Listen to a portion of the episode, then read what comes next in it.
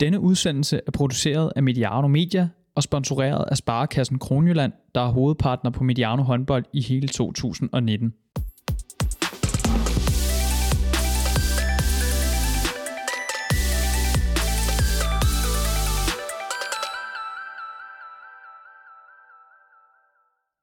Du har tændt for en øh, podcast fra Mediano håndbold, og øh, der skal i første omgang lyde en stor tak, fordi du har gjort det. Ingen øh, lytter og intet Mediano håndbold, så tak for det. I dag skal vi lave noget, som jeg vil tøve lidt med at kalde en special. Øhm, og det er egentlig, fordi vi agter i fremtiden at, dy- at dykke lidt mere ned i, i historien og kigge på nogle af de her håndboldsportens allerstørste legender. Og øh, første skridt på den vej tager vi i dag. Øh, mit navn er Emil Halkier, og rundt om bordet sidder Jakob Gren, tidligere håndboldligaspiller og vært her på Mediano. Velkommen til, Jakob. Tak Emil. Og tak, fordi du har lukket mig inden for i studiet igen efter Jeg lang skal tid. at sige, at øh, det er dig, der skal sige velkommen til mig. jeg ved det heller ikke helt. Hvis jeg er lidt rusten, så er det, så er det derfor. Øh, men Jacob, vi er ikke alene. Vi har, vi har fået besøg af en, en kære ven af programmet, nemlig dig, Thomas Ladegaard, håndboldhistoriker og forfatter til bogen Håndboldens Legender, som der ligger et eksemplar her på bordet. Velkommen til, Thomas. Tak, tak. Alt vel i, i din anden dam. Ja, bestemt, bestemt. Nu er sæsonen i gang, så øh, der er masser af håndbold at kigge på. Det er dejligt. Dagens hovedperson rundede øh, 40 stærke her, her tidligere på året. Det er nemlig det kroatiske håndboldgeni Ivano Balic, eller håndboldens Mozart, som øh, flere ynder at kalde ham. Øhm, og der vil næppe være noget mere passende tidspunkt at, at sidde i et studie og drikke øh, rigtig sort Balkan-kaffe, Thomas. Mm. Blev vi enige om, da du kom, og så øh, valgte Gren alligevel at hælde lidt mælk i kaffen. Det, jeg tænker, det er grænsen til blasfemi, Jacob. Ja, men jeg har, jeg har hyldet ham øh, tidligere med en øh, kop stærk, stærk espresso i morges. Det er godt at høre. Før vi tager, tager fat på Ballis, så, øhm, så er noget lige ved, ved runden først. Øhm, vi taler tit om lige at varedeklarere, øhm, og det kunne jeg også egentlig godt tænke mig at gøre med det her legendeformat, som vi gerne vil lave, øh, lave flere gange, Jacob. Hvorfor er det, at vi gerne her i Mediano håndbold vil lave, øh, lave flere udsendelser, hvor vi fokuserer på de her legender?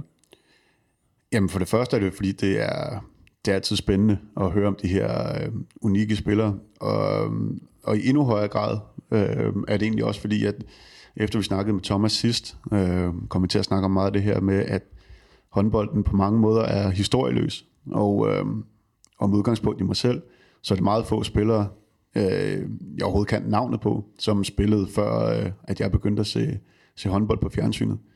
Så øh, ja, jeg har en personlig interesse i det, og det tænker jeg også, at øh, der sikkert er mange andre, der har.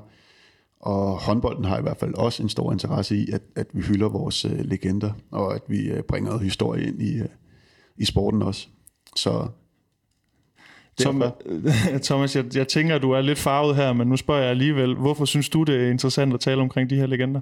Ja, der er jeg lidt farvet, men jeg synes jo også, vi, som jeg har været inde på, vi er lidt ude på en mission her. Andre sportsgrene dyrker jo de her legender, cykelsport, fodbold osv.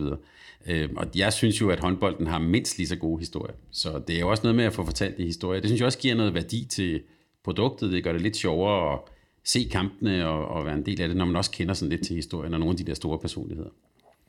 Det er efterhånden ved at være lang tid siden, øh, Jacob, at vi, at vi snakkede om første gang, at vi gerne vil lave noget mere med legenderne i håndbold. Vi har, vi har haft besøg af Thomas flere gange og haft nogle gode snakke øh, omkring øh, håndbold i poker også. Øh, og nu må du rette mig, hvis jeg tager fejl, men, men sådan som jeg husker det, så var bare lidt den første, vi begge to bragte på banen, da vi snakkede omkring det her. Ja, og jeg tror ikke, man skal have hørt programmet mange gange for at vide, at jeg er kæmpe fan af Barlit, og øh, vil i hvert fald den største, og måske også den eneste, det eneste idol, jeg har haft sådan fra, fra håndbolden. Øhm, så det var, det var oplagt at starte med ham. Jeg tænker også, at vi skal snakke lidt om, hvorfor at, øh, at han er et idol for dig, Jacob. Øhm, først, altså nu, vi slynger lidt om os med det her ord legende nu, øh, og bruger det, bruger det lidt i flæng. Øh, Thomas, du har skrevet en hel bog øh, omkring håndboldens legender. Øh, en bog, som, som jeg ved både Jakob og jeg er enige om, at det burde være en fast del af, af folks håndboldpensum. øh, men hvis vi sådan skal prøve at tilnærme os en eller anden definition på, altså hvad vil det sige at være en legende? Øh, din mening, Thomas? Ja, det, det er jo et rigtig godt spørgsmål. Jeg har, jo, jeg har jo tænkt det lidt som nogle af de bedste, nogle af de største spillere, men måske også nogle af dem, som har de bedste fortællinger med sig. Øhm, altså dem, som har været med til at udvikle øh, sporten, dem, som har været med til at sætte sit præg på sporten. Og så i sidste ende er det jo også nogle af dem, som vi vil huske, og nu øh, når vi skal tage fat på Ivan Ubalic, det er jo en, som også vil blive husket om 30-40 år, fordi han, han, er så, han var en så markant personlighed. Det er en af dem, som, som aldrig vil gå i glemmebogen. Og sådan nogle er nogle legender. Er det også her, du ligger der, Jacob, og er du også øh, et sted, hvor man måske skal passe lidt på med at slynge om sig med det her ord, og, og ligesom også øh, huske, at det, det er en udvalgt skare, der får den her titel øh, legende? Ja, helt klart. Men øh, jeg tror godt, vi kan tillade os at sige, at Barley er i hvert fald en af dem, der godt kan bære det prædikat. Der tror jeg, der, der tror jeg ikke, vi træder nogen over tæerne. Det er der nok ikke mange, der vil være uenige i. Jeg tænker også, øh, altså, nu, der er både ordet legende, der er også ordet ikon. Øh, Mm. Thomas, jeg tænker, Barlis, han er vel også en person, vi godt kan klistre begge to på. Det tænker jeg. Øh, både sådan hele hans sådan visuelle fremtræden, måden han var på, men også at han jo var, blev sådan et, et, et, kan man sige, næsten lidt et varemærke for den periode, han spillede i. Det, øh, når vi ser tilbage og, og tænker på nullerne og sådan noget, så er vi bare lidt svære dem, der kommer allerførst op, fordi han satte sit præg på håndboldspillet, og han var med til at udvikle spillet i den periode. Vi, der bliver talt rigtig meget øh, fodbold i de her to studier, der ligger her på Nattergale øh, Nu tager vi bare lige udgangspunkt i en fodboldting, og så skal vi nok lynhurtigt komme tilbage til håndbolden. Jeg kan bare sige, for mit vedkommende, sådan som jeg har det med Barlis, det er lidt ligesom jeg har det, når jeg ser Messi spille fodbold. Øhm, og det er måske også derfor, jeg er mere til Messi, end jeg er til Ronaldo. Det er den her øh, fascination, og vi snakkede også om det lige inden vi gik på, at, og nu bliver det måske lidt karikeret, at hvis man har Messi og Ronaldo i fodbold, så i håndbold, så er det sådan lidt ala Barlic og Karabatic over for hinanden. Øh, Thomas, det var dig, der selv bragte den her op. Øh, hvorfor? Jamen det, det, det synes jeg, når jeg tænker mere over det, det er faktisk en meget præcis betegnelse. Altså når man så Balic spille, spille håndbold, så er det lidt ligesom når Messi spiller fodbold. Det ser simpelthen så nemt ud. Altså det, det er jo ligesom, øh, når Messi, det er ligesom nede i skolegården, så tager man en dribling, laver en god aflevering. Det ser så nemt og, og en enkelt ud, som et spil, som ellers er ret kompliceret. På samme måde med Balic, altså når han spillede, det var jo lige sætte en mand, lave et skud, øh, spille den lidt videre, helt, helt enkelt. Og, og selvfølgelig, når man, når man mestrer det på den måde, så er det jo, man kan tale om en Mozart. Altså en, som mestrer det enkelt og får, får eller lidt svært spil til at se enkelt ud. Hvor man så på den anden side kan man sige, Ronaldo Carabatis, det er jo uh, træning, det er jo professionalisme, det er jo uh, nede i alle detaljerne, være uh, toptrænet, passe på sit brand, uh, kæmpe fysik, uh, altid træne mere end alle de andre og sådan noget. Og det er sådan, kan man sige, to forskellige typer stjerner, to forskellige typer fortællinger. Og der er selvfølgelig Messi og, og Barlic, det er jo en fascinerende måde, fordi det er det der lejende lette noget, det kan vi jo alle sammen godt lide at se på. Ja, så noget, der også ligger så lidt i slipstrøm på det her intuitive. Øhm, når jeg ser Messi, og når jeg ser Barlic, så nogle gange så kommer jeg også til at tænke, hvordan kom de på den der tanke? Mm. Øh, hvordan så de det? Hvordan, øh, altså, hvordan, ja, altså, de overrasker mig, ja. hvor jeg ikke på samme måde bliver, jeg bliver aldrig overrasket over Ronaldo. Jo, nogle gange kan jeg blive overrasket over, hvilket fysisk fænomen han er. Mm. Men, øh, men han gør aldrig noget, hvor at man ikke havde set det komme. De gør det bare på så højt et niveau, at der ikke er noget at gøre ved det. Ja. Øh, men både med Barlic og med, og med Messi, der er det det her overraskende, hvor, at, hvor at de kan se noget ned på banen, som jeg ikke engang kan se hjemme foran øh, fjernsynsskærmen. Det er klart også en del af fascinationen for mig. Jeg har også skrevet, jeg har skrevet, jeg har skrevet det fantasifulde, elegante, det uventede, og også det smukke øh, ved sporten. Han gjorde det enkelt. Og så handler det selvfølgelig også om attitude. Altså, det, det kommer vi også tilbage til. Altså, det var kaffe og smøger og rock og mm. rulleskøjter, ikke? Altså, det var, det var bare derudad. Øhm, og jeg, der kan Messi ikke være med Nej, det, det, det kan han til gengæld ikke. Og jeg, nu har du allerede lige luftet det her med, at, at Barlis er en af dine absolut yndlingsspillere. Og Min nu, absolut yndlingsspiller, din absolut for, ja. ja. og nu får du også lov til at begrunde, hvorfor. Jamen, vi har jo været inde på meget af det allerede. Øhm, og så øh, lover jeg, at det er første gang, jeg nævner, eller og eneste gang, at jeg nævner mit eget navn i, i forbindelse med, med Barlic. Men det er også fordi, at jeg også selv kunne spejle mig lidt i det. Altså den her måde, at man gerne vil spille håndbold på. Øhm, med, med at det er intuitivt, og det skal være, og det skal være sjovt. Ikke dermed sagt, at jeg ikke tror, at man kan nyde det og spille det på, på andre måder. Men for mig var det bare klart den fedeste måde. Øhm, jeg var så bare ikke lige så dygtig til det som Bajlic. Altså det er jo også en ting, det her med, at når man spiller så intuitivt, intuitivt at, at han lavede, og nu, øh, altså, nu er min hukommelse sikkert også god mod ham, men han lavede bare ikke særlig mange fejl. Og det, jeg lavede rigtig, rigtig mange fejl, fordi at, at øh, så prøver man lige det her. Det gik ikke. Men med Barlis, der gik det bare i stort set af alle tilfældene. Øh, selvom han, det virkede som noget, han lige fandt på i øjeblikket. Ja, for det er vel også det, Thomas, at det så let ud, mm-hmm. men det var, undskyld mit franske, pisse svært, de ting, han løber lavet. Ja, og, og, og så skal man ikke glemme også, rasende effektivt. Altså, øh, ja, jeg synes jo, man skal passe lidt på med at kalde sådan sport for kunst, men jeg vil næsten sige, her er, der begynder vi at ligne noget, fordi det er det der, øh, det der intuitivt, det der med at opfinde noget øh, i, et, i, et, i, et, i et rum, som kommer til at se så let ud. Øh, og når man så render rundt og prøver at se, om man kan efterligne det, så, så bliver det meget, meget svært. Øhm, men at få noget som, altså det er jo mange store mænd på et meget lille område, at få det til at se så nemt ud. Han kunne altid skabe et rum, altid skabe plads til sine stregspillere eller til sit eget skud. Og det så, altså han nærmest sådan svævede hen over banen, i, når han var aller, allerbedst. Og så kan vi sige, så begynder vi at være tæt på, at det, der er et kunstnerisk element i det. Det er i hvert fald ekstremt kreativt og meget svært. Det fortæller vel også meget om Barlis, Jacob, at det her med, når andre begynder at spejle sig i en spiller, altså så er man også ved at være noget, altså der, der er jo masser af dygtige spillere øh, rundt omkring, men det er jo ikke alle, der oplever, at der render, render andre rundt og prøver at være dem. Altså det er der jo formentlig, eller det er der jo mange, der har prøvet med Barlis, du har selv, du har selv øh, forsøgt at efterligne nogle af tingene. Det fortæller vel også meget godt, hvor højt op vi er, altså på, på håndboldhylden. Ja, jeg ved ikke, om jeg prøvede at efterligne nogle af tingene, men det var sådan mere øh, spillestilen og... Øh, og den type, jeg forestiller mig, han er, når man ser ham spille, øh, hvordan, han, øh, hvordan han gerne vil spille håndbold, og hans, øh, og hans tilgang til det. Men når det så er sagt, så har du da, så har du da fuldstændig ret. Altså, øh, ligesom vi også ser det med Mikkel Hansen, øh, så skulle alle lige pludselig være, være langhåret. Øh, tilbage til det her med, med det visuelle. Øh, altså, hvor det går, endda går ud over øh, bare den måde, han, man, man spiller på så har man et øh, stort navn, og så øh, betyder man meget for, øh, for en rigtig, ma- rigtig mange håndboldspillere. Vi har efterhånden optaget en del udsendelser sammen, øh, Jakob, og øh, vi har også mange gange talt om, om nogle af de kampe, du har fået lov til at spille i din karriere, og nogle af de spillere, du har mødt. Og dagens hovedperson, han er jo også en af dem. Altså, du har jo faktisk været, jeg vil ikke sige, du har både været heldig og dygtig nok til at få lov til at spille over for ham. Øh, hvad var det for en oplevelse? Øh, jamen, jeg har prøvet det to gange. Øh, den første gang, det var, øh, det var faktisk inden han, øh, inden at jeg i hvert fald øh, var, var bekendt med ham, i hvert fald helt sikkert inden han nåede den her, den her stjernestatus, som han fik, øh, som han fik senere. Øhm, nu skal jeg lige huske, hvad, det var Metkovic, vi blev enige om, at, øh, at, øh, at klubben hed, som vi spillede, øh, da vi spillede mod dem dernede. Øh, Jamen, det, det, den husker jeg ikke lige så klart som anden gang, da vi spillede mod dem, men jeg kan godt huske, at han var fantastisk. Men, men for, den, øh, for den kamp husker jeg faktisk primært kulissen, hvor at vi sad med, der var, vi var dækket til, øh, der var sådan nogle plastikbarriere op over vores bænk og sådan noget, fordi der blev kastet ting ned mod os og sådan noget. Øh, men det siger måske også i virkeligheden meget lidt om, hvad, hvilket sted han, øh, han sådan kommer fra, og hvor han øh, fik sin håndboldopdragelse. Det var en af de første klubber, han spillede i efter, øh, ja, det, det var den første klub øh, efter Split, han spillede i.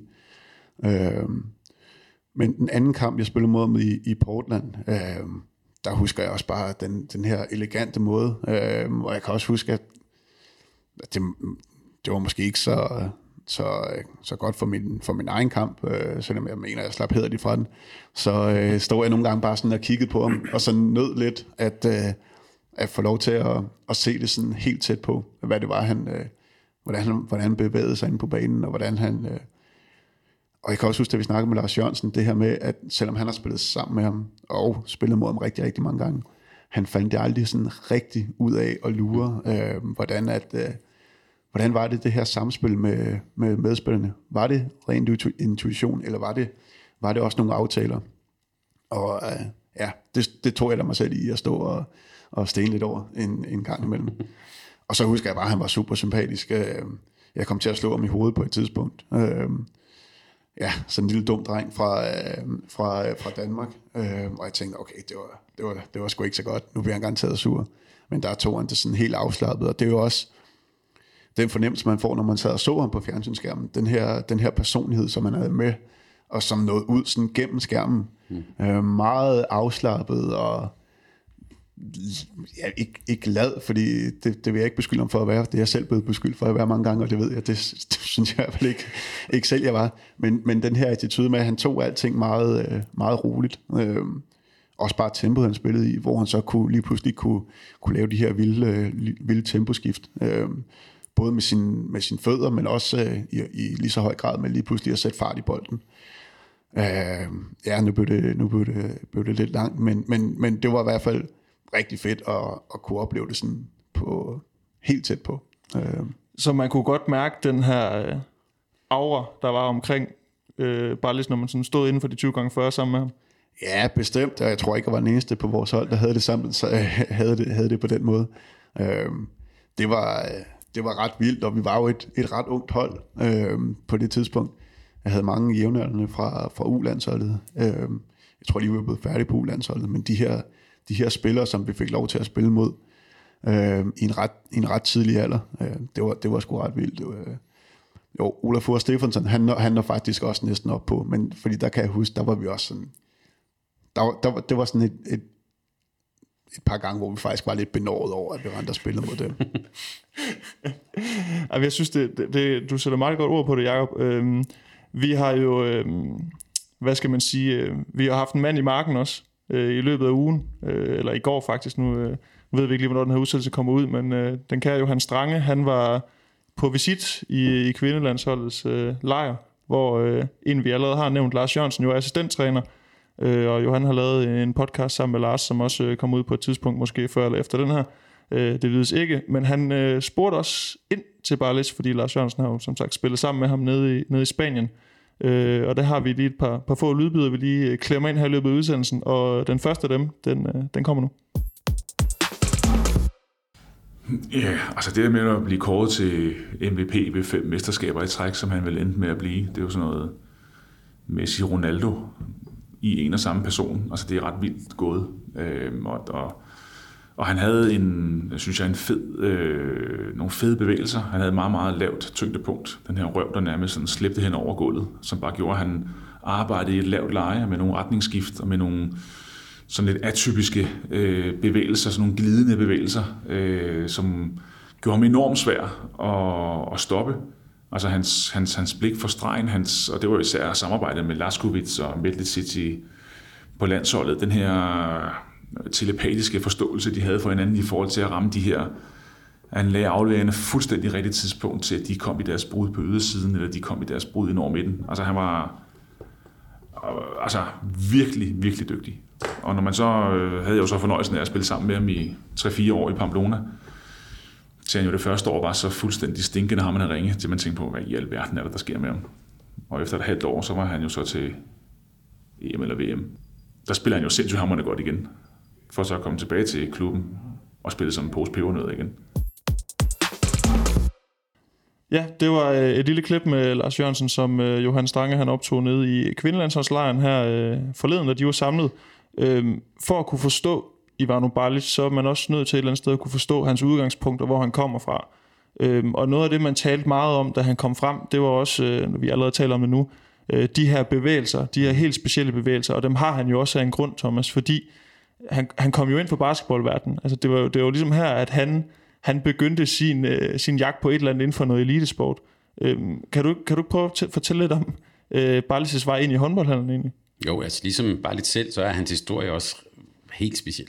Han kommer faktisk fra en håndboldfamilie. Ligesom øh, Jørgen Karabatic, så havde han forældre, der var udlandsprofessionelle. Hans far spillede i Italien. Han var ikke sådan en topstjerne, men han var professionel der. Men øh, da han skulle starte i skole, så øh, flyttede de øh, tilbage til Split i, i Kroatien. Og i Split, der spiller man altså øh, der spiller man basketball. Øh, og det alle, altså alle drenge drømte om at spille basketball, og det gjorde Ivano Malic også. Øh, men øh, da han var sådan en 15-16 år, øh, så blev han faktisk sådan valgt fra. Han var ikke øh, lige så høj som nogle af de der basketstjerner, og øh, han har sådan selv beskrevet, at det, det, det gav ham sådan lidt et knæk. Men så var der heldigvis en, øh, vi må sige, den her historisk helt, en træner, der hed Mart Bokan, som hans far kendte, som sagde, du kan da komme over og spille et håndbold. Øh, og der startede han altså med at spille på sådan et, øh, et hold 3, øh, og tog jo alle de her basket-ting med sig ind. Øh, når man ser ham øh, spille, det er jo også, han kaster jo ikke med højre arm, øh, og han øh, løber ikke så mange håndboldspillere er trænet i. Han spiller basket stort set. Han støder bolden afsted. Øhm, og så kommer han jo selvfølgelig, som Lars Jørgensen også er inde på, med det her ekstremt lave tyngdepunkt. Øhm, og det gør, at han var jo umulig at få fat på. Så det er en masse sådan øh, lidt mere intuitive basketbevægelser, Øhm, meget sådan øh, de der gode sådan, øh, sidebevægelser, der gør ham ekstremt svær at få fat på. Øh, men også som, vi taler vi jo meget i dansk håndbold om det der med tidlig specialisering og sådan noget. Altså, Ivano Ballis er måske en af de ypperste eksempler på, hvad det giver håndboldsporten, at der kommer nogen fra andre sportsgrene, som kan noget andet. Øh, og det, er måske, det var måske ikke altid efter bogen, altså måden han kastede på, vil der, så når han startede som 10 år, i stedet der stod en træner og råbte ham ind i hovedet, at han skulle have, have sin arm på en anden måde. Det havde han ikke. Øh, til gengæld så kunne han så meget andet. Men er det måske også, øh, altså var det måske også i virkeligheden det, som Barlison helst ville have været, altså basketballspiller? Ja, fuldstændig. Altså, og han, øh, han, han, han, altså hele hans liv har han jo også siddet og set NBA om natten, og altså også bare sådan hans øh, visuelle fremtræden, hans sko og altså, altså det, hele den der sådan øh, øh, øh, basketforelskelse, den har han aldrig lagt, øh, lagt fra sig. Øh, den, den, har, den har han stadig den dag i dag. Jeg så et interview med ham her faktisk her for nylig. Det, han ser stadig basket og går op i basket. Jacob, er det også det, altså hvis man sådan kigger på, på Barlis, altså er det også det, hvis man sådan siger, han rammer lidt håndbolden fra et andet perspektiv, altså det her med basketball, er det også noget af det, som, som ligesom i din optik gør ham også lidt unik? Øh, ja, altså helt bestemt. Det det er de her bevægelser, som Thomas også snakker om, og hvordan han kan, kan skabe, skabe nogle huller, uden, øh, uden at øh, de lige reelt øh, er, så, øh, øh er så meget til at få øje på. Øh, og han var jo ikke øh, den her høje arm. Øh, det gav ham måske også nogle begrænsninger, men han var bare så god til de ting, han, øh, han kunne, at det reelt ikke rigtig betød noget. Fordi han behøvede ikke at kunne, øh, kunne ligge og smide mod til, øh, og vende mod til fløjene og sådan noget, fordi at han kunne skabe rum på så, øh, på, på, på så lidt plads, at øh, via sine bevægelser og sin, øh, og sin timing i, øh, i hans bevægelser og i hans afleveringer, at det, at det ikke var nødvendigt for ham.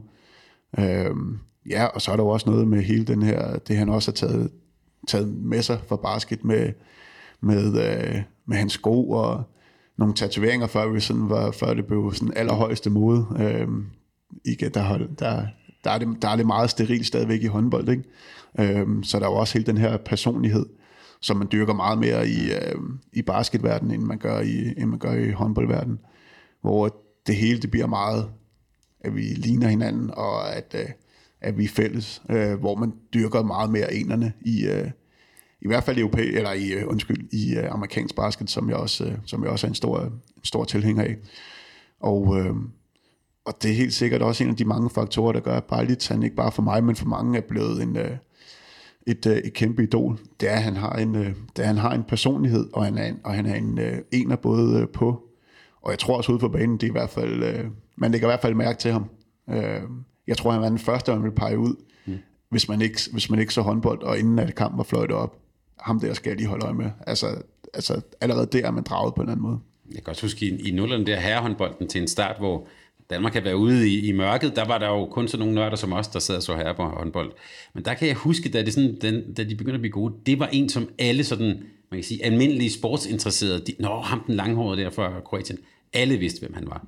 Og det er jo også det der med at skille sig ud fra mængden, altså slutrunder, der mange hold og sådan noget, men ham der, ham vidste alle, hvem var. Og det er jo også noget, der, kan man, kan man bare sige, det er jo øh, en, der virkelig giver noget værdi til sin sport. Altså han var seværdig på alle måder.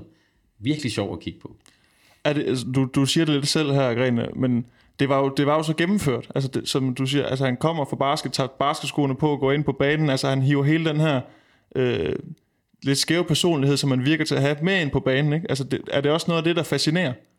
Det er det, og øh, ja, og det er jo også noget af det, og nu har jeg sagt det mange gange, øh, at man savner, fordi at øh, Mikkel kan det herhjemme, det her med at appellere bredere, øh, ud over, ud over øh, håndboldnørderne.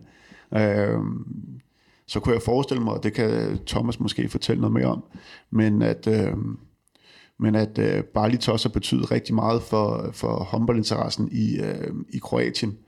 Øh, ligesom Mikkel, han også har, øh, han begynder at, øh, og ikke kun at blive beskrevet på håbold.dk, men også mm. i øh, Euroman og i Se og Hør, og så kan man så mene om det, hvad man vil. Men det betyder i hvert fald, at håndbolden har, får et meget større reach og får øh, og tiltrækker sig noget mere interesse. Øh. Ja, du har jo kaldt ham i, i den her bog, Håndboldskinner, du har skrevet håndboldens første megastjerne. Ja, det, og, men det mener jeg også, det var, han var jo genkendelig på tværs af, altså af, af både køn og alder og lande og sådan noget. Det var en, som man, hvis man bare var nogenlunde sportsinteresseret, så vidste man, hvem bare lidt. Det, det er det, jeg mener med, at han var, øh, håndboldsporten er jo ikke en af de store sportsgrene, men det var en, som alle kendte, fordi han var let genkendelig, og han gjorde en forskel, og han vandt guld for Kroatien og sådan. Øh, og det er fuldstændig rigtigt det der med, at, en megastjerne også i Kroatien. Jeg kan huske for en del år siden, var vi på ferie med, med, med familien så sagde jeg, nu skal I bare se dernede, der fylder håndbold rigtig meget, og mine børn sagde, ah, noget pis. Og så, det, så i første kiosk, vi gik ind i, der var der bare den ene forside af det ene sladerblad, der var Vlado Sola, målmanden på, og det andet var Ivano lidt i en anden slader. Altså, så de, de er kæmpe stjerner i det der lille sportsbegejstrede land. Øhm, og det, det var de jo også, fordi de udover at de vandt guld og olympisk guld og alt sådan noget, så var det jo også nogen, som var, altså det var virkelig nogle personligheder. Ikke? Jeg skulle ikke at sige med Sola, ja. øh, det var også ham, der, jeg kan i hvert fald huske nogle gange, han havde noget pinkhår. Præcis, og, øh, ja.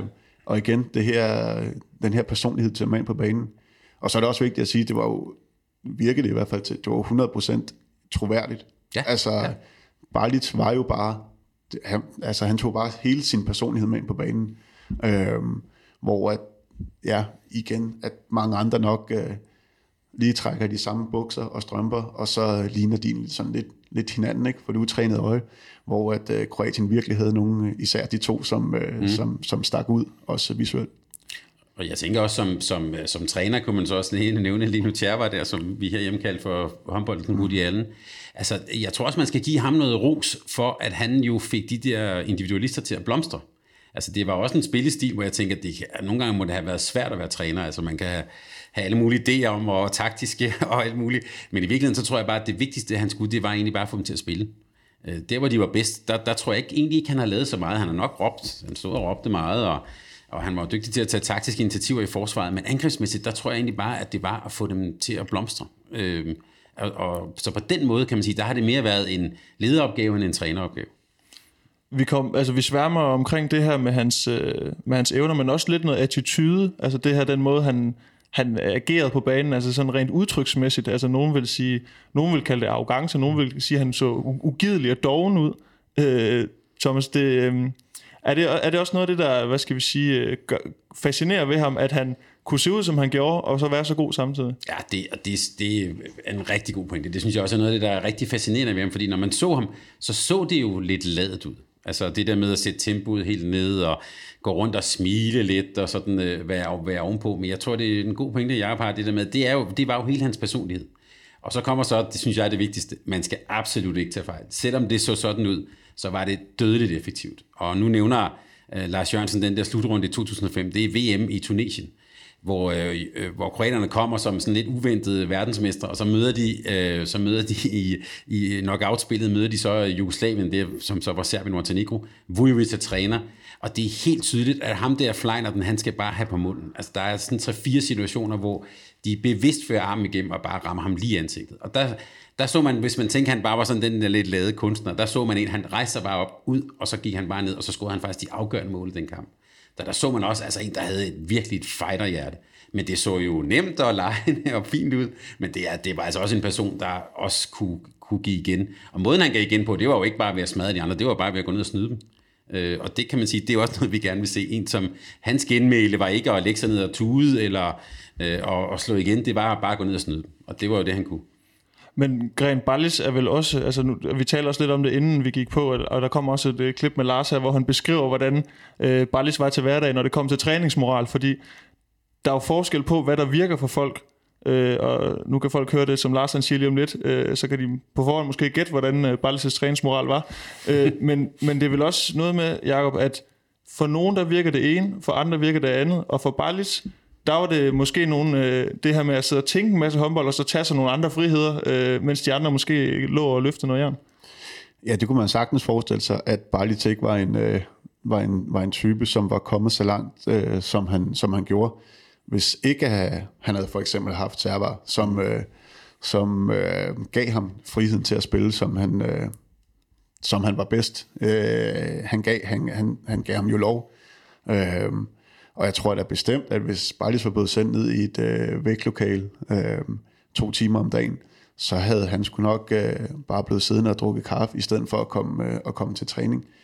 Igen, det er jo, det er jo gætværk, men, men jeg, der er helt sikkert en pointe i det her med, at, at, øh, at det ikke er alle, der, øh, der, der, øh, der passer ned i, øh, i de samme kasser i forhold til, hvordan, man, hvordan de skal behandles. Og det er jo igen mm. tilbage til noget af det, Thomas han siger, med at, øh, at Servar gav dem, gav dem lov, og øh, han gav dem lov til at spille på den måde. Hvis, øh, hvis øh, Bejlit skulle til at spille øh, helt struktureret, så vil han jo ikke være Bejlit. Øh, så vil han være en eller anden øh, anden.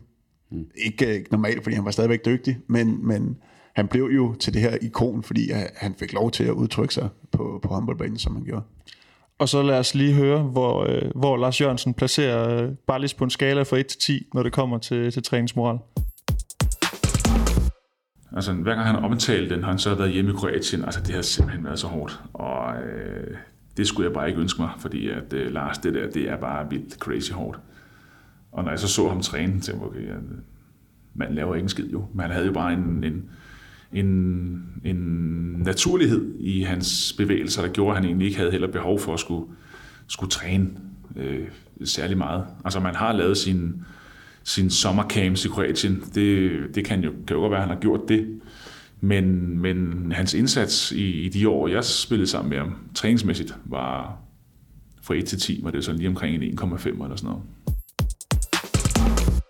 En 1,5'er til Ivano Ballis fra Lars Jørgensen for, for træningsindsatsen nede i, nede i Spanien.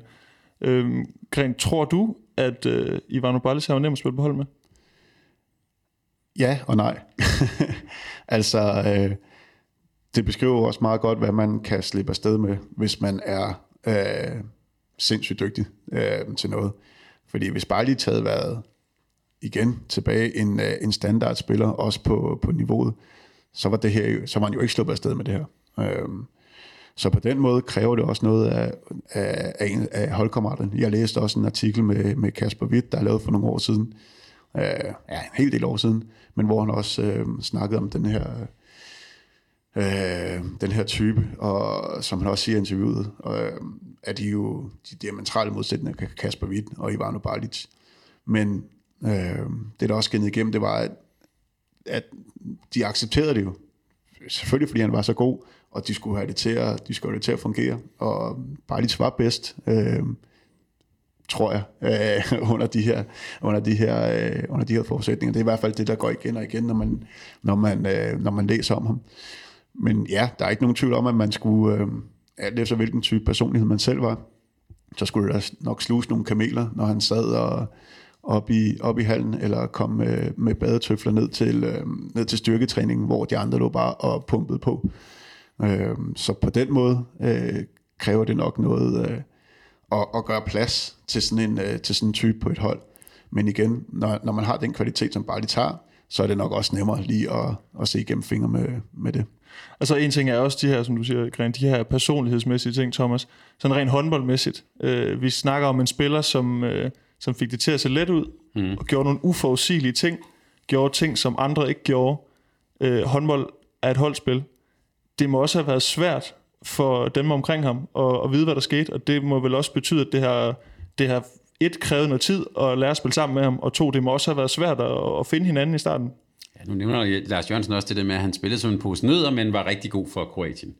Og det tror jeg også hænger sammen med, at dem han spillede sammen med på det kroatiske landshold i, i, i, i den her periode, var nogen han kendte rigtig godt for ungdomsårene. Altså de kom jo ind som sådan en, en, en tidlig generation, og, og da han spillede sammen der med Latskovic og Medvedev på hver sin side, det var nogen, der øh, kendte hinanden øh, altså næsten i, i søvne, som havde spillet sammen rigtig længe. Og hvis man skal spille det der intuitive spil, så tror jeg også, det, det kræver, at man kender hinanden rigtig godt. Øh, og, og, og at de også kender ham. Øh, sådan at altså der, der har jo været mange historier om det der med, at det var jo ikke sådan, de spillede alle mulige franske krydserkombinationer. Det var jo altså tre bagspillere, der kunne enten spille bredt, krydse ind over midten, øh, spille noget spil med stregspilleren, men det var ikke sådan, at Barlitz, han var ikke sådan en dirigent, der stod med, med fire fingre og kører fire højre og sådan noget. Overhovedet ikke. Altså det, det kørte meget, meget intuitivt på, hvad der nu var, var brug for. Og der var han ligesom sådan en intuitiv hjerne bagved det. Og det tror jeg har krævet, at han havde nogle gode nogen ved siden af sig. Og da han var bedst, så var det, da han spillede på det kroatiske landshold, hvor han spillede sammen med nogen, han havde spillet sammen med i mange år. Og Lars, øh, Lars Jørgensen Gren havde du også fornøjelsen af at lave en podcast med for, for et stykke tid siden efterhånden. Og øh, altså, han har jo, som, som, vi, som du også sagde, stået over for Ballis mange gange til træning, også til kampe som konkurrent, og han nåede aldrig rigtigt at lure ham, øh, sagde han. Øh, og det må vel også være det, der er svært som modstander, når man står over for sådan en som Ballis, at det går langsomt, og du ved, der sker et eller andet, men du ved ikke, hvad der sker. Nej, og øh, det er jo heller ikke sikkert, at han selv ved det. Altså, øh, når, han, øh, når han begynder at gå ind mod forsvaret, og hvordan skal man så kunne øh, læse, hvad han, øh, hvad han gør? Selvfølgelig er der altid nogle tendenser i folks spil, men, men bare lidt små være suverænt den spiller, der, har, der er sværest og, øh, og ligesom at, og, øh, at læse, øh, fordi han, han spiller på det, der opstår i, øh, i situationerne, og han, og han har, som jeg oplever ham, han har ikke en eller anden plan øh, nødvendigvis, når han... Øh, og det igen, det var også måske relatere lidt til mig selv, men altså, man, man spiller lidt på, hvad der, hvad der opstår i, øh, i øjeblikket og, og, i, øh, og i kampene, og man, øh, som Thomas siger, det er ikke fordi, at der skal køres et eller andet øh, fransk kryds med, øh, med dobbeltkryds og en flovovergang, og så ender vi her. Nej, vi, vi, vi ser, hvad der sker i øjeblikket, og så spiller vi øh, øh, ud fra det. Øh, så, så derfor, det gør det jo også endnu sværere at, at læse. Og så fordi han samtidig har havde evnerne til at, at agere på, på, på det, han så. Man kan, man kan løfte en masse vægt og blive stærk den, på den måde. Man kan træne en skud altså 10.000 vis af gange. Det der med at have den der umiddelbare intuition, øh, altså det der med, at man har, man havde en fornemmelse af, at, at han så, hvad der skete, før det skete, det må også være en af de sværeste evner at, at tilegne sig som håndboldspiller. Er, er det noget medfødt, eller er det, altså, det, det, må også være, det, det, det må et af de sværeste redskaber at putte ned i værktøjskassen. Ja, ja altså det, det, det er klart medfødt. Øh, og det er jo derfor, vi er så, så begejstrede og benådet over det, fordi at det er ikke noget, alle kan gøre. Tilbage til Messi, han er jo et, øh, han er jo et unikum, og vi har jo aldrig set nogen spille på den måde før. Øh, og der går nok også lang tid, før vi kommer til at se øh, nogen spille på, på den måde igen. Det samme, øh, det samme med Balic. Øh, det var jo en, og, og igen, øh, det snakker vi også lidt om, da Thomas han var herinde. Det var nogen, der ændrede spillet for altid, mm. øhm, og som har vist en ny vej øh, og en ny måde at gøre tingene på. Øhm, og det er jo gennemgående for mange af de, øh, af de personligheder, som er, er i Thomas' bog, hvor man kan spore nogle helt specifikke øh, tendenser tilbage, eller de havde noget unikt øh, selv, som man enten kunne kopiere, og, og, og noget, som, som den mod Bejlitz øh, spillede på, den er umulig at, at kopiere. Øh, der skal du have noget, noget medfødt. Ja, det, det var faktisk i, jeg tænker lidt det samme, at han, han er lidt speciel på den måde. Han, han, han har ændret spillet, men han er også en, som er meget, meget vanskelig at kopiere. At det er ikke sådan, at man kan sige, øh, du har selv prøvet det, man vil gerne spille ligesom ham. Det er næsten umuligt. Altså, der, skal, der er han et unikum, der skal man finde, øh, om man så må sige, finde sin egen vej. Men man kan også sige, øh, når vi tænker lidt tilbage, han er jo også ud af den der rigtig gode jugoslaviske tradition. Altså øh, generationerne før ham spillede jo også på den der måde. Det er jo ikke sådan, at de, øh, altså hvis man ser Jugoslavien i 86, lidt det samme, altså Vujovic, Svetkovic og sådan noget, det samme sådan intuitivt, den der lejende tilgang til, øh, det der med at elske at have bolden, når vi skal score, så hvis vi kan lave en skruebold eller et eller andet, så gør vi også det. Han har også scoret utallige gange, også i OL-slutrunder bag om ryggen og sådan noget. Øhm, både fordi han kan, men også fordi jeg tænker, at det der med at give noget ekstra værdi, den der basket-tankegang, og den ligger faktisk, den tror jeg ligger meget dybt i den der Balkan-tradition, at hvor, hvor man kan sige, den svenske tradition, det er, at det skal være effektivt og klinisk og sådan noget. Der er det her, der må det godt være lejende, og det behøver ikke at være, øh, øh, vi skal have en kæmpe playbook. Vi spiller, fordi vi elsker spillet.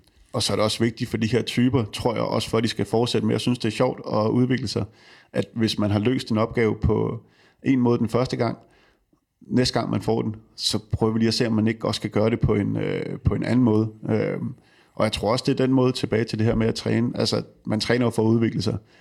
Og det tror jeg også er med til at udvikle, at man hele tiden gerne vil prøve noget nyt og lære noget nyt og, og udvikle sit eget spil. Og det er også sådan, jeg ser, ser bare lige lidt, i hvert fald i forhold til hele tiden at holde, at holde øh, og gøre det spændende, også for sig selv.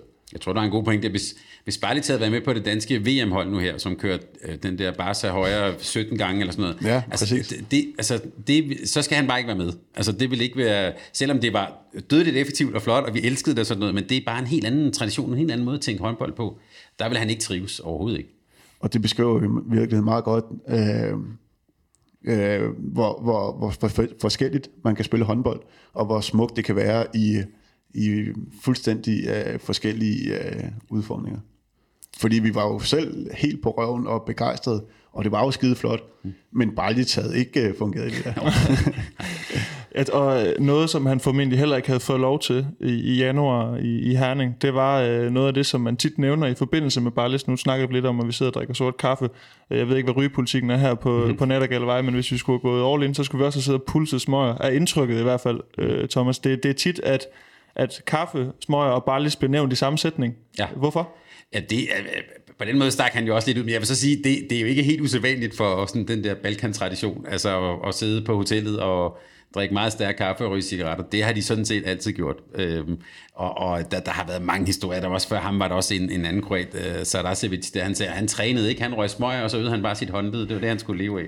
Øhm, og, og, og det sjove er, det er sjovt og sådan noget, og der er jo også en vis sandhed i det. Altså, øhm, det var også det, som Sarasevic levede på her, men, men Barlis levede jo også på, altså jeg tror ikke, han var blevet bedre, hvis han havde øh, øh, ligget alt for meget i styrkerummet. Han havde nok haft en længere karriere, altså han er jo i godsøjne kun 40, men har egentlig været jo øh, trådt tilbage en del år, så det havde nok forlænget hans karriere, øh, men det tror jeg ikke havde ligget til ham. Har du spillet med nogle øh, Balkan-folk, som havde nogle af de samme tendenser? Det har jeg.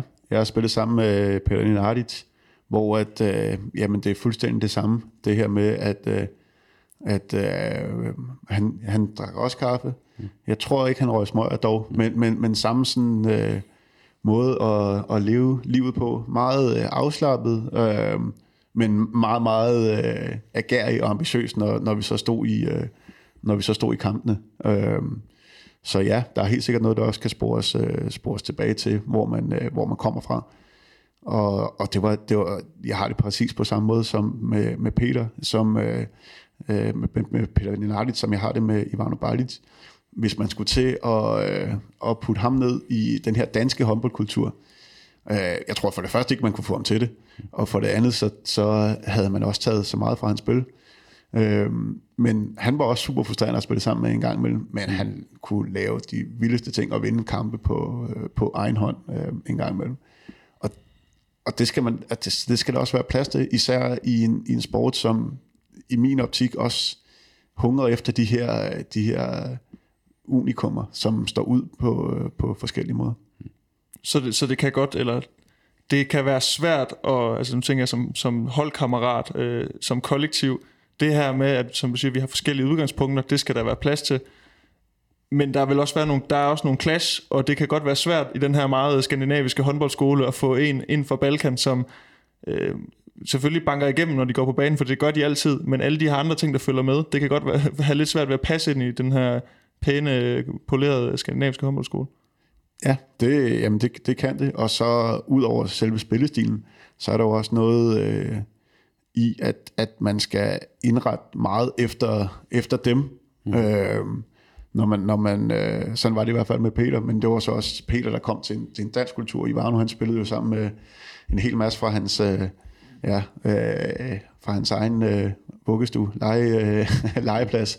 Men, øh, men det er der, fordi vi skulle også give plads til, til Peter. Øh, vi skulle, øh, jamen på en måde skulle vi jo både give noget plads, og vi skulle også øh, fjerne nogle af vores egne kvaliteter for, at Peter han kunne få lov til at og øh, udfolde sit, øh, sit store potentiale. Men det er jo så i sidste ende op til træneren at, og, øh, at tage de beslutninger. Ja, det viser også, at Balic fik jo også øh, den type om man skal sige, problemer på det kroatiske landshold. Øh, forhistorien er jo, at, at øh, Kroatien var jo, har jo været olympiske mester i 90'erne og sådan noget. EM 2002, der bliver de nummer sidst. Så det er sådan et godt tidspunkt. Så skifter vi ud. Der kommer de her unge ind, Balic, Metlicis, Latkovic og så videre. Og så bliver de verdensmester i 2003. En af dem, der var sådan, øh, en, en, der havde fulgt med, var øh, sådan en hardhitter, Slavko Kulusa. Øh, og han blev sådan, øh, kom jo lidt i skyggen af de her unge folk. Øh, og senere hen, så blev Kulusa jo så landstræner. Og det, er jo, det var jo sådan set ham, der satte øh, Balic på bænken. Øh, og i hvert fald, hvad man kan læse sig til, at der har været en konflikt der. En konflikt mellem, at nu, altså, den der individualistiske store stjerne, som også skulle passe ind i kollektivet, det tror jeg ikke var Gulusas øh, kop te. Øh, og det gjorde så også, at øh, Balic simpelthen holdt op på landsholdet. Øhm, så, så han har også haft de der øh, konflikter, også i Kroatien, selvom der er en anden mentalitet. Men, men der er også, øh, øh jeg tror, Gulusa er sådan lidt mere sådan den gamle skole. Ikke? Man skal passe ind i, øh, man skal passe ind i kollektivet, og vi skal slå hårdt og alt sådan noget. Hvor, hvor, øh, hvor der har bare lige nok været alt for sådan kunstnerisk flematisk. Det tror jeg ikke har ligget til hans temperament. Det må også have givet, øh, det må også have, have, have vagt noget rammeskrig i Kroatien, fordi altså, vi taler om en mand, der har været han har været, han har båret det, det kroatiske flag til, til de olympiske lege. Altså, ja. det er en folkeheld, vi snakker ja. om. Altså, de hylder ham. Øh, det må også have givet, have vagt noget, noget rammeskrig, at man vælger at pille den absolut største stjerne og mest folkekære spiller af. Ja, ja, og da Goluta så også kiksede, så fik han jo også øksen med det samme, og så kom Terva tilbage og så videre. Øh, ja, det, man kan så sige, det er modigt at sætte ham på bænken, og, og, og det er en spiller, der så jo erstattede ham, var jo så Dunjak, men det er jo et, Balic er jo et nationalsyn, som du er inde på der. Øhm, og, og, øhm, og han, altså, han, han er måske den mest elskede håndboldspiller, som, som verden har kendt. En ting er, øh, hvordan øh, vi, hvad, hvad alle folk udenom om Ballis, de tænker om ham. Han har også haft nogle tanker om sig selv, øh, og nu øh, jeg tænker vi lige skal, det var en meget god overgang til et, et klip, vi har med Lars Jørgensen, fordi han har nemlig også en meget sjov anekdote om, ja, det, vi hører den, og så kan vi så lige snakke om bagefter. Den, den viser i hvert fald meget godt, øh, at, øh, at Ballis han havde også et, øh, et stort ego. Øh, introvert, meget øh, genert, øh, vildt behagelig, må jeg også sige, men også, øh, men også sådan en, en, en sky person alligevel. Altså var ikke sådan en, en type, der... Altså han kunne godt lide at sidde og drikke kaffe jo. Øh, det kan de fleste folk fra Balkan selvfølgelig, men han var også sådan en, der... Altså han kunne godt lide at sidde på et eller andet mærkeligt lille øh, stamværtshus eller stamcafé et eller andet sted der i, i Pamplona og sidde og få sin, sin kaffe og sidde der to eller tre timer. Øh, men, men var jo som regel set omgivet af sine kroatiske og balkanske øh, øh, venner, som, som vi jo også spillede sammen med holdkammerater. Øhm, men, men egentlig sådan lidt en ret generet type, også når man så forstod. Altså, når han, jeg ved ikke, på et tidspunkt, der var han jo, han var også, jeg ved ikke, man også sådan bevidst var nogle gange underlig, men øh, de var jo, vi havde den samme agent, ham og jeg. Og da han så, efter han er blevet det der MVP et par gange i træk, har vundet ikke mange personlige titler, så skulle han lave en større aftale med, med Adidas. Og de havde sendt ham, og så var det Nike, de havde sendt ham alt muligt tøj, og han skulle øh, mødes med de her folk fra Nike eller Adidas, som nu var. Øh, og det var en ret stor aftale, han var ved at lukke på det tidspunkt der. Og så mødte han op til det møde der, klædt i Reebok fra, fra top til to. det her agenten sagde, Corona Simano, hvor fanden Ivano? Det gør du kraftigt ikke. Men der var han sgu relativt kold i røven, det må jeg give ham. Øh, til at han jo så også ville have sin egen sko. Og så siger det så, ja, du får din egen sko. Men han skulle have sin egen sko. Så ja, men det bliver egentlig bare nu bare lidt sko, det bliver din sko. Jamen, det skal være min sko. Ja, siger så, det, det bliver din sko. Jamen, der skal kun laves 10 par af dem.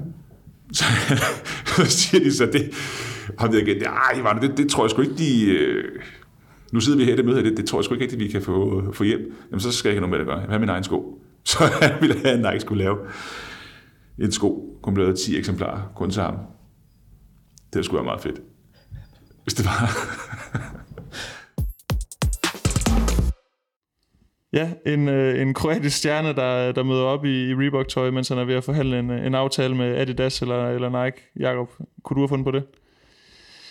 I mine unge år kunne jeg nok godt ikke, øh, ikke med fortsæt, men, øh, men øh, jeg lavede der nogle... Øh, nogle jeg, havde da, jeg havde da et par perioder, hvor jeg ikke fik tænkt mig så godt om altid. Men, øh, men jeg havde hverken tilbud fra, fra Adidas eller Nike. Det må jeg også erkende. Men vi sidder, Thomas, og griner lidt af det, men det, det er jo også som om, at der er nogle brækker, der falder på plads. Altså mm. når man hører de her ting, altså det, det passer, det, det, det virker meget i, bare nu bare lige skal gøre sådan noget. Ja, jeg, jeg, det, det er jo kæmpe ego og store cojones, som man siger, men det er, jeg synes også, på et eller andet sted er der også noget, der er også noget glimt i øjet. Altså noget sådan, øh, øh, selvfølgelig er det stort ego, men der er også noget lidt sådan uhøjtidligt ved det, det som jeg virkelig godt kan lide. Øh, og, og, og selvfølgelig kan det være et forhandlingsudspil, men jeg tænker også, det er da, det er da bare virkelig sjovt på en måde.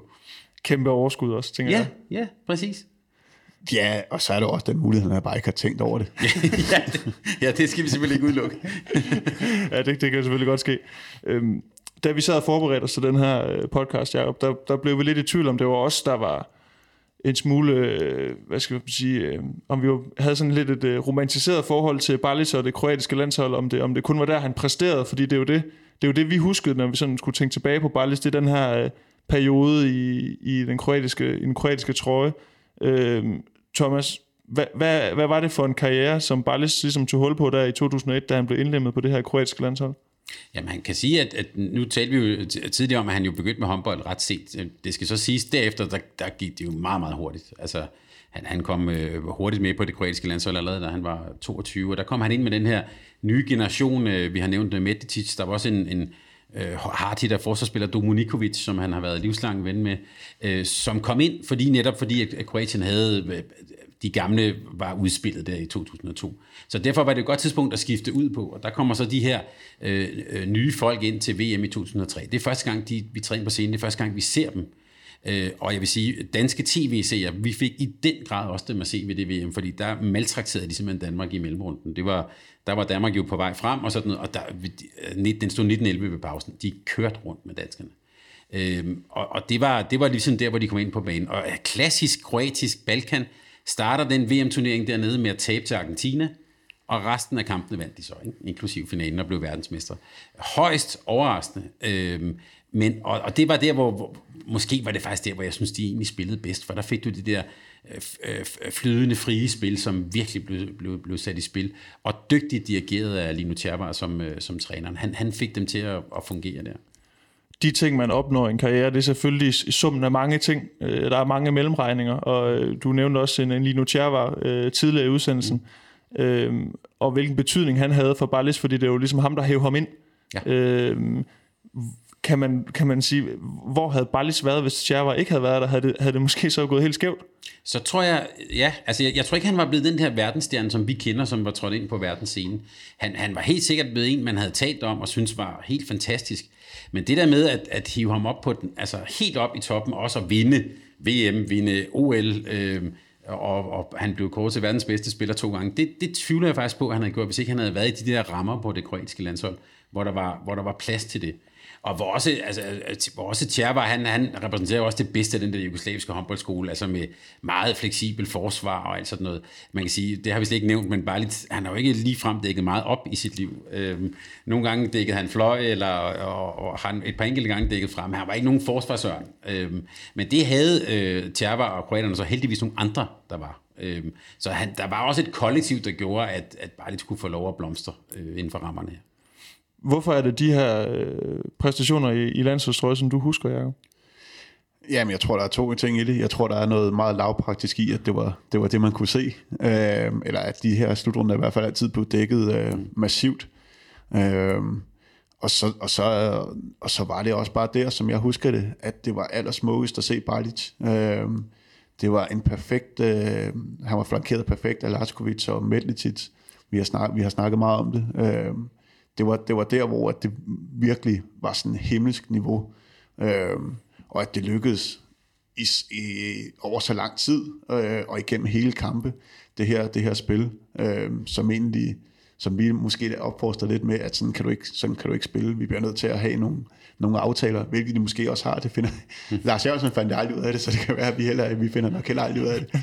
Men, øh, men, men øh, men det var, men det er også, det var det, det der, hvor jeg, jeg husker det som aller, aller smukkest. Det var med Medlicis, og det var med, med Laskovic. Altså mangler vi måske faktisk, jeg lige nævne en spiller mere, nemlig stregspilleren Nico Vore. Ja, Vore selvfølgelig. Øhm, som, som, altså det der øh, to mod to spil og sådan noget, altså der var, de kunne jo, det var jo fantastisk, om de kunne finde hinanden. Vore er en kæmpe, kæmpe del af det også selvfølgelig. Øh, nu, nu øh, snakker vi meget om det her, der ikke er så meget dybde i, i håndbold, men det kunne bare lige finde med, med Vore hvor han også kunne lave nogle af de her penetrerende afleveringer, som øh, øh, ja, mellem, øh, mellem ben, øh, hen over hovedet, alle de, her, alle de her ting, som også er noget af det allers, øh, allersværeste i håndbold, fordi at det er to mure, og det er jo, og det er jo der, som jeg ser en helt stor forskel fra basket, som man kommer fra, mm. og så til håndbold. Det er, og det er da også smukt i fodbold, det er, det er når, og det igen, det er subjektivt, men det er, når vi, når vi, når vi har de her spillere, som kan, som kan bryde nogle, øh, som kan bryde nogle, nogle linjer med, med afleveringer, eller, eller ved simpelthen bare at finde det en mand. Øh, men øh, det, kunne han, øh, det kunne han sammen med Bori, og der, igen, der skulle også noget kvalitet inde på, inde på stregen. Så tror jeg med landsholdet, der skal man nok heller ikke underkende det der med at tage den der skakternede trøje på. Altså Kroatien er jo øh, Øh, ung nation efter den jugoslaviske borgerkrig og så videre. Øh, altså der er også helt tydeligt noget, noget og når man så dem spille, noget stolthed øh, ved en OL, den der altså den der lille nation, lille nye nation, at spille i, i de der skakterner og sådan, det var noget specielt. Og man, jeg synes, i, i de der år der, VM 03 øh, eller, og OL og sådan noget, jeg synes, man kunne se det også bare på tilskuerne, der stod de der vandpolohætter. Altså, altså, der var noget helt særligt national stolthed. Den tror jeg måske, han har haft svære ved at finde i Pamplona i en, en lidt mere sådan trist hverdag, men når der var de der slutrunder, når han var afsted med Kroatien, så gætter jeg også på, at han op til OL måske har trænet lidt mere, end han gjorde sammen med Lars Jørgensen. Ja, så er det jo også det, i en slutrunde, der er der som regel ret meget på spil. Ja. Øh, og det var der jo måske ikke nødvendigvis altid nede i Pamplona, mm. øh, i tredje runde et eller andet sted midt i, øh, midt i Spanien. Det kunne man også godt forestille sig, især med sådan en type, at han også har brug for, at der er noget, øh, der er noget på spil. Mm. Og den her periode i den, i den skakternede trøje, nu nævnte du lige nogle af triumferne, Thomas, altså det er, det er et VM-guld i 2003, Kroatiens første, øh, et OL-guld i 4, OL-bronze i 12, VM-sølv i 5 og 9, EM-sølv i 8 og 10, og EM-bronze i 2012. Mm. Øh, og så er personlige meritter, det har vi også nævnt, verdens bedste håndboldspiller to gange i, i 3 og 6. Øh, og det kom jo også på bagkant af det her øh, Bengan Boys og den, den, den, svenske, den svenske hvad skal vi sige, dominans. Og du har også tidligere her i, i vores regi omtalt de her hegemonier, mm. altså de her øh, perioder, øh, hvor der har været nogen, der har været dominerende. Kan man godt tale om, at, at Balis og Kroatien, de lagde ligesom grundstenen og startede et, et nyt hegemoni i europæisk håndbold, eller i verdens håndbold? Ja, det synes jeg, det var måske ikke så længe, men, men, men øh, vi nu nævnte for det der EM 2002, det er sidste gang, at, at, at de der Bengan Boys øh, vinder noget. Og det kan man sige, det er jo rigtig meget... Øh, Øh, det der gennemanalyserede, øh, øh, rigtig mange åbninger, klassiske, kliniske svensk, kan man sige. Ikke? Det var det, som de havde rigtig meget succes med. Og man kan jo, jeg tror, uden at overdrive, kan man godt sige, at det, som, bare, som Barley og Kroatien stod for, det var det stik modsatte. Altså, det er meget inspireret, meget sådan øh, frie spil. Og så kom de med en ting, som, som jeg stadigvæk synes, man kan se i håndbolden nu, det er temposkiftet. Altså det her med at, at sætte bolden helt ned, øh, helt ned i fart, og så pludselig lave de her, øh, et, et temposkift, en penetrerende aflevering, en hurtig aflevering, altså pludselig split det hele ad. Det er jo, det synes jeg stadigvæk, vi ser, når man også når man sidder og ser Champions League og sådan noget, der er det næsten blevet forfinet. Altså, man kører super meget på, og så kommer vi helt ned i tempo, og det stod øh, kroaterne for. Øh, så der, på den måde ændrede de det. De blev så en kort, man kan sige, deres øh, økonomi blev relativt kort, for så kom franskmændene jo så. Og der er jo den der, nu nævner du selv det, VM 2009, det er i Kroatien, Øh, og det, det er der mange, der har kaldt, det var titanernes kamp, det her, fordi finalen bliver så Balic mod Karabatic. Øhm, og, og man kan også sige sådan to tilgang, og der er det så franskmændene så får overtaget. Ikke? Der, der møder han, om jeg så må sige, sin overmand. Og der er faktisk, i den kamp er der også nogle direkte konfrontationer mellem de to, hvor Karabatic lige går ind og lægger lidt, lidt, lidt, lidt fysik på. Der var det den unge, i øvrigt med kroatiske rødder, Karabatic, som så, øh, som så slog øh, Kroatien i Kroatien. Og et, øh, et tronskifte for, for åben skærm et eller andet sted også. Ja, ja. Øhm, kan man godt tillade sig, nu bare ligesom bliver jo nemt den her personificering på øh, den kroatiske succes, fordi det er, det er det ansigt, vi husker. Mm. Men, men man, kan man godt sige, at den her periode, øh, som Kroatiens landshold er igennem, de vinder de her medaljer, og den måde, de udvikler spillet på, det er et ret stort nedslagspunkt i håndboldhistorien et eller andet sted. Ja, det synes jeg. Det synes jeg. Altså, øh, og jeg synes, det er, er, er flere grunde. For, dels fordi de øh, jo er med til at bryde med, den der, med den der, det der svenske overtag. De er også med til at udvikle spillet i retning af de her sådan, øh, temposkift. Øhm, og øh, så synes jeg jo også, at det, er, det, det dejlige ved det der, at det er også helt den der jugoslaviske tradition, altså øh, helt tilbage fra 72, 86 og sådan noget, den der øh, frie, den der også, også, også forsvarsmæssigt, den der sådan øh, offensive, øh, aggressive måde at tænke forsvar på og sådan noget. Øh, og så mangler man måske også at sige, nu har vi talt meget om det kunstneriske, Kroaterne har også altid haft nogle rigtig dumme svin i forsvaret. Altså, det skal vi ikke... Øh, nu har vi nævnt Golusa, Dominikovic og sådan noget. Altså, hold da kæft. Altså, øh, hvis du gik for fløjen mod en kroat, så fik du jo enten en øh, hånd ned under skoen, eller lige beslået lidt i nyerne. Eller sådan. Altså, det kan de også. Det skal vi ikke glemme. Men det har aldrig været bare lidt, så har han jo siddet på bænken, når vi har dækket op. Ja, eller stået på, stået på ja. Ej, det, har, det har ikke altid været lige stuerent, det der øh, Balkan noget, Gren. Nej, men det, det, det er klart også en, en del af historien med, med Kroatien, men nu er det jo også bare lidt, vi snakker om, så, så det er klart, så kommer det, det meste til, af snakken til at foregå op i, op i den hvor Og måske score de senere år, når de har, lige har, ikke har haft det der 5-10% ekstra, som sådan, bare lige sådan kunne tilføje, så er det også nogle gange blevet lidt for grimt, tror jeg. Altså, så er det lidt, været lidt det andet, vi har set ved de, måske ved de senere slutrunder, ikke? Når Dumjak bliver træt og sådan, altså, så bliver det måske lidt den, der, den anden side af mønten af den der Balkanmønt, hvor det bliver knap så kønt. Men han ser altid træt ud. Ja, Dunjak, det er rigtigt, ja. Han har sådan en kronisk, sådan en kronisk udtryk af at se lidt træt ud. Øhm, der er Men lige, ja, han bruger også en del mere energi, når han spiller en håndboldkamp, end, ja. end Barlic gør. Ja, det- det- Han kan jo godt dække op. Ja, og, øh, Og spillestil og de der ting. Ja. Øhm, der er ligesom to spor øh, med Barlis. Nu har vi været nede af det ene, det her landsholdsspor. Der er jo også det her klubspor, øh, som, som vi også snakker om, Gren, som vi måske ikke har... Det har vi ikke vidst lige så meget om. Altså, det er ikke det, er ikke det der har optaget vores opmærksomhed op igennem årene. Det er mere landsholds øh, aktionerne for Barlis, vi har set og, og bemærket og, og beundret også. For han startede jo Split, så tog han til, så tog han til Metkovic, hvor han møder dig. Så Ja, tager han til Port- han Portland. San Antonio, så kunne han heller ikke slippe af med dig, der mødte han dig nemlig igen to gange. Øh, og så gik turen hjem til, til Kroatien og Zagreb, før han tog retur til Spanien, Atletico Madrid. Og så sluttede han øh, med sandt af med to sæsoner i, i Bundesligaen for, for Wetzlar. Thomas, hvis man skal sætte lidt ord på Barles' øh, klubkarriere, altså hvad, hvad kendetegner den? Den kendetegner vel øh, en, jeg tror, en, en, en professionel håndboldspiller, der er jo øh, også øh, altså, skulle skal ud og tjene sine penge ude i udlandet. Øh, jeg læste et interview med ham, hvor han, øh, hvor han siger, at efter 2003, der gik det op for ham, at man faktisk kunne leve af det her. Øhm, og og, øh, og det, det, på den måde har han jo også været professionel, tror jeg. Altså, og, og, og har nyt det. Det har også været et arbejde for ham, øh, tror jeg også med ikke så meget passion, som når han var i den, øh, i den skakterne.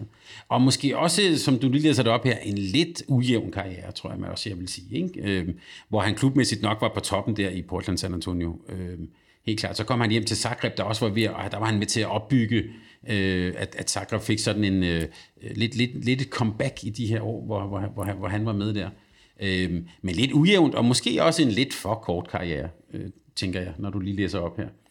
Men er det for meget at sige, at han, nu kan det godt være, at jeg er sådan lidt romantisk anlagt, at, at han ikke øh, formåede at videreføre det, vi så, altså nu siger Lars Jørgensen også det her, man kunne se ham spille en slutrunde, og så kunne han komme hjem og spille som en, en pose pebernødder, ikke? Mm.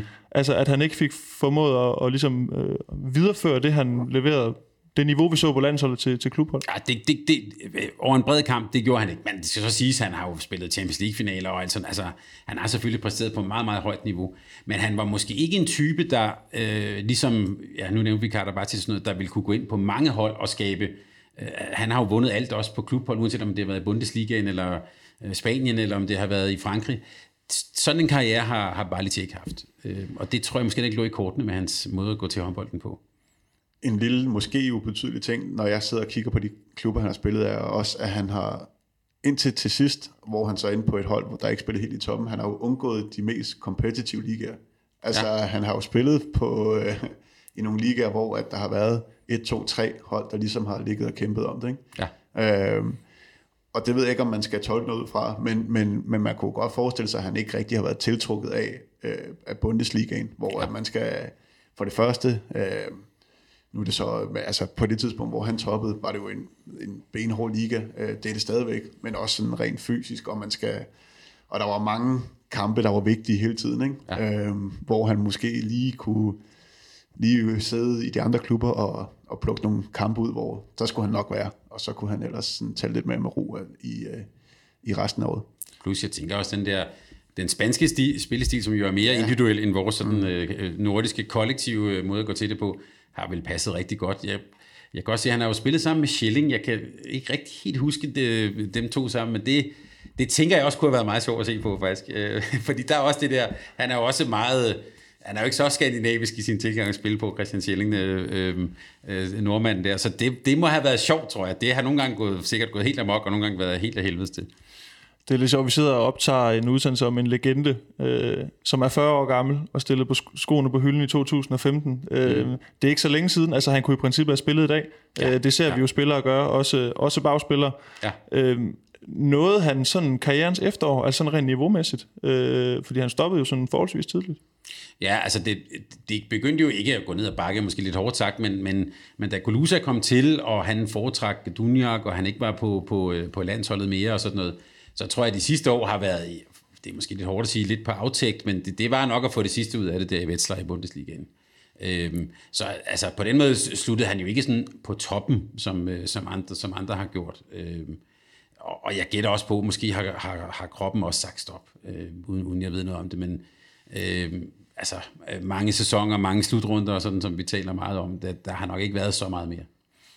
Nej, men det, det virker også til at være en, er det en humørspiller måske, altså en, der han skal, han skal være tilpas, før han spiller godt. Ja, ja, det tror jeg, når jeg, jeg følger ham faktisk på Instagram, det er meget underholdende. Det, altså, det virker også meget afslappet, når man ser ham sådan i hans, i hans omgivelser. Den, den skal vi lige ind og ramme, øh, Gren. Bare lige skriv lige ned, så, så husker vi det tilbage. Jeg tror godt, jeg kan huske det. Du kan huske det. øh, vi har, med, med landsholdet var, det jo, var han jo sådan rimelig fast inventar på det her med, på medaljeskamlen øh, i mange år. Øh, på klubhold vandt han også nogle ting, og også i Kroatien, øh, som jo også var vigtigt for ham, øh, hjemland og så videre. Men der er jo stadig den her, det snakker vi også om, når vi snakker de allerstørste, det her trofæ, han ikke fik. Altså mm. Champions League. Den nåede han ikke at vinde. Altså han var jo i, i finalen i 6 mod, mod uh, Ciudad Real med Claus Møller Jacobsen på holdkortet. Ikke? Altså ja. et, uh, og der fik de stryg. Uh, ja. De var overhovedet ikke i nærheden af, af at vinde. Uh, Gør det, gør det noget ved, altså når man sådan betragter hans karriere sådan i retrospekt, altså gør det noget ved det, at han ikke vandt den her Champions League? Altså det, det synes jeg sådan, det, det, synes jeg jo ikke. Altså, men hvis du tager hans øh, meritliste over for Karabatic, så er der jo milevid forskel på, på det. Og man kan også sige med, med, med kroaterne, de vandt jo heller aldrig EM. Øh, vi mødte dem jo i finalen som begyndte i 2008. Det er også et trofæ, de heller aldrig har fået. Til gengæld har de altid været super skarpe til OL, øh, som måske har, og de tænker også har betydet mere for, øh, for nationen. Men han, han, han har ikke nogen komplet meritliste. Og det synes jeg et eller andet sted måske bare gør ham endnu større. Øh, fordi det fortæller også noget om, at han, øh, han ikke var sådan en supermand. Han var en, der, når han fungerede bedst, så var det ud af en helt anden verden, og andre gange var det, var det måske ikke så godt. Er du lidt på linje med, med Thomas Agren, at det, det fjerner egentlig ikke noget for, for det legacy, at, øh, at han ikke vandt den der forbandede Champions League titel, som han sikkert er blevet mindet om rigtig, rigtig, rigtig mange gange. Nej, og der er jo også nogen øh, nu, som øh, formentlig også bliver legender, som ikke har, som ikke har nubbet den endnu. Øh, men rent personligt for ham, tænker jeg, at det kunne være fedt at have vundet Champions League. Og han havde helt sikkert øh, niveauet til det, og hans niveau fortjente en, øh, en Champions League titel. Men et eller andet sted, så sætter det også måske bare endnu mere relief, det her med, at, at det var øh, på det kroatiske hold, og, og øh, at han var, han var allerbedst, og det var der, at de som hold opnåede de, de absolut største resultater, og som vi i hvert fald også husker ham bedst. Thomas, du nævnte det her med Schelling og, og Barlis på samme hold. Der var jo også en periode i Portland med, med Jackson Richardson og, og Barlis på samme hold. Øh, en hver øh, håndboldelskers våde drøm, vil jeg tillade mig at kalde det. Mm. Øh, Gren, du fik oplevelsen af at, at prøve, prøve kræfter med dem. Var det, var det, som man kunne forestille sig, fantastisk at, at se på? Øh, hvad snakker vi? Jackson Richardson? Ja. Okay. Øh, er, vi, er det næste podcast nu? Om, nej, nej, øh, nej, Jackson nej, Richardson? nej. Det var bare, jeg tænkte på de to sammen. Ja, altså, øh, der er jo mange, der, der, der kan jo sætte mange lighedstegn i forhold til, øh, nu har vi jo snakket om øh, personlighed og attitude og, og den her lidt flamboyante spillestil. Øh, Jackson Richardson var jo også øh, en spiller, som jeg så rigtig meget, rigtig meget op til, og som jeg også nåede at prøve at spille mod. Øh, Øh, så ja, altså det må da have været, det må da have været fantastisk for ham, lige frem at komme til at spille på hold med ham. Øh, ja, og igen, man, jeg kan godt se, hvor at øh, fascinationen øh, kommer fra, når man ser på, hvilken sp- øh, spiller Barlit han også øh, var. Barlit sagde i hvert fald selv, at en af grundene til, at han flyttede til, netop til Pamplona og San Antonio, det var fordi, det var der, at Jackson Richardson var. Det var et af han så meget basketball, men det var i hvert fald lidt de håndbollidoler, han havde. Det var Jackson Richardson. Det... Ja, og nu skal det ikke handle så meget om Jackson Richardson, men han havde jo også de her, de her mm. bevægelser. Uh, han kunne så lidt mere fremme i, uh, i 5 Han kunne så dække op. ja, ja, men han havde også de her uh, ting, som, uh, som både var vanvittigt elegante, men også uh, effektive samtidig. Ja. Uh, og, og kunne ja, mange af de samme ting, som Barliton han også ind med at, at blive kendt for. Barlitz har jo også, øh, vi snakker også omkring, der er, der er også nogle myter omkring ham, og nogle har sådan nogle, nogle rygtige historier og sådan nogle ting, og uden at vi sådan skal, skal dykke for meget ned i det, så noget af det, som man jo også har hørt, det er, da han, der var noget med en pensionsordning i Kroatien, og noget med, at han tog tilbage til Zagreb, så skulle han ikke betale så meget skat, fordi han var, han, han er bare lidt, altså, det er vel også et meget godt billede på, Thomas, at hvor, hvor stor en stjerne, at Balis han var i Kroatien et eller andet sted. Ja, ja, og, og, og klassisk Balkan, ikke? Øhm, at, øh, og jeg ved ikke, hvordan det hænger sammen. Jeg har også hørt lidt det samme. Der kan man sikkert lave nogle, nogle, nogle særordninger og sådan noget. Men det er jo et, øh, det er jo et ikon. Altså, øh, et nationalt ikon. Jeg ved heller ikke, hvor mange af dem vi har herhjemme. Michael Laudrup er måske et, et, et, et, et, et godt eksempel. Ikke? Det er en, der sådan er lidt, en, er lidt af heldig. På samme måde er bare lidt også i Kroatien. Og vi har også kaldt ham et unikum flere gange i, i udsendelsen. Det, det betyder jo også indirekte, at men, øh, der er en i Vardon Balic, og ja. øh, vi var så øh, nogle af de tre, der fik lov til at nyde ham. Ja, det, det, det tror jeg, man kan sige helt klart. Det, lige hans type tror jeg ikke kommer igen. Altså, øh, Balkan har altid haft øh, de der gode øh, playmaker-typer. Altså, Sindrich har vi nu, som vi kan rigtig nyde. Men, det er jo, altså, øh, men han er jo mere en klassisk håndboldspiller, vil jeg sige. Det er ikke sådan, hvor det er out of this, this world, og, og en, der kan finde helt nye ting. Sådan en type er, tror jeg ikke kommer igen. Så kommer der forhåbentlig noget andet. Nogen, der kan nogle helt andre ting. Men lige den der type, når de er der, så skal vi dele med passe på og nyde dem. Og det er måske også derfor, at vi også er så fascineret af ham, han, og som du også sagde, Thomas, han er jo ikke, han var jo ikke perfekt. Han var jo ikke, øh, han, var, han kunne jo ikke det hele. Han havde nogle meget få spidskompetencer. Hvis vi også lige skal binde sløjfe på vores øh, starten af programmet, hvor vi snakkede om Messi. Mm. Det, Messi kan jo, han kan godt sparke med højre, men vi ser det, vi ser det ikke.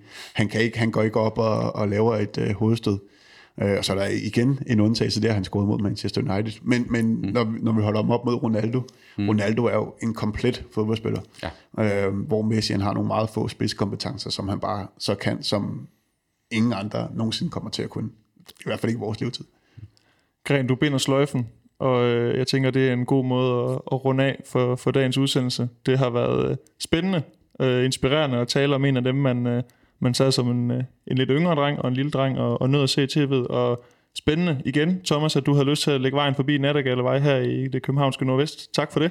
Tak fordi jeg måtte komme. Og også tak til Gren, fordi han lukkede mig indenfor i studiet endnu en gang. Du havde ellers lukket den ud, eller låst den yderste dør, dengang jeg kom, så jeg ikke kunne komme ind. Men, øh, ja, men jeg lukkede dig trods alt ind i, uh, ind i tørvejr. Ja.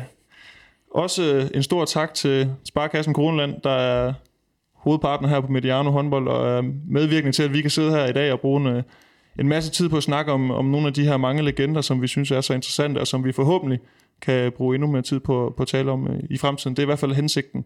Så øh, meld gerne ind, hvad I, hvad I synes om det her format, og hvad I synes om, at vi, vi dykker ned ad den, øh, den historiske sti. Øh, ja, og I må også gerne smide nogle navne på bordet. Ja, kom med nogle forslag. Altså, vi har jo selvfølgelig nogle navne på listen, men øh, det er altid godt med inspiration udefra. Så, så meld endelig ind, og så øh, er der vist ikke andet at sige end øh, tak for i dag, og vi lyttes så.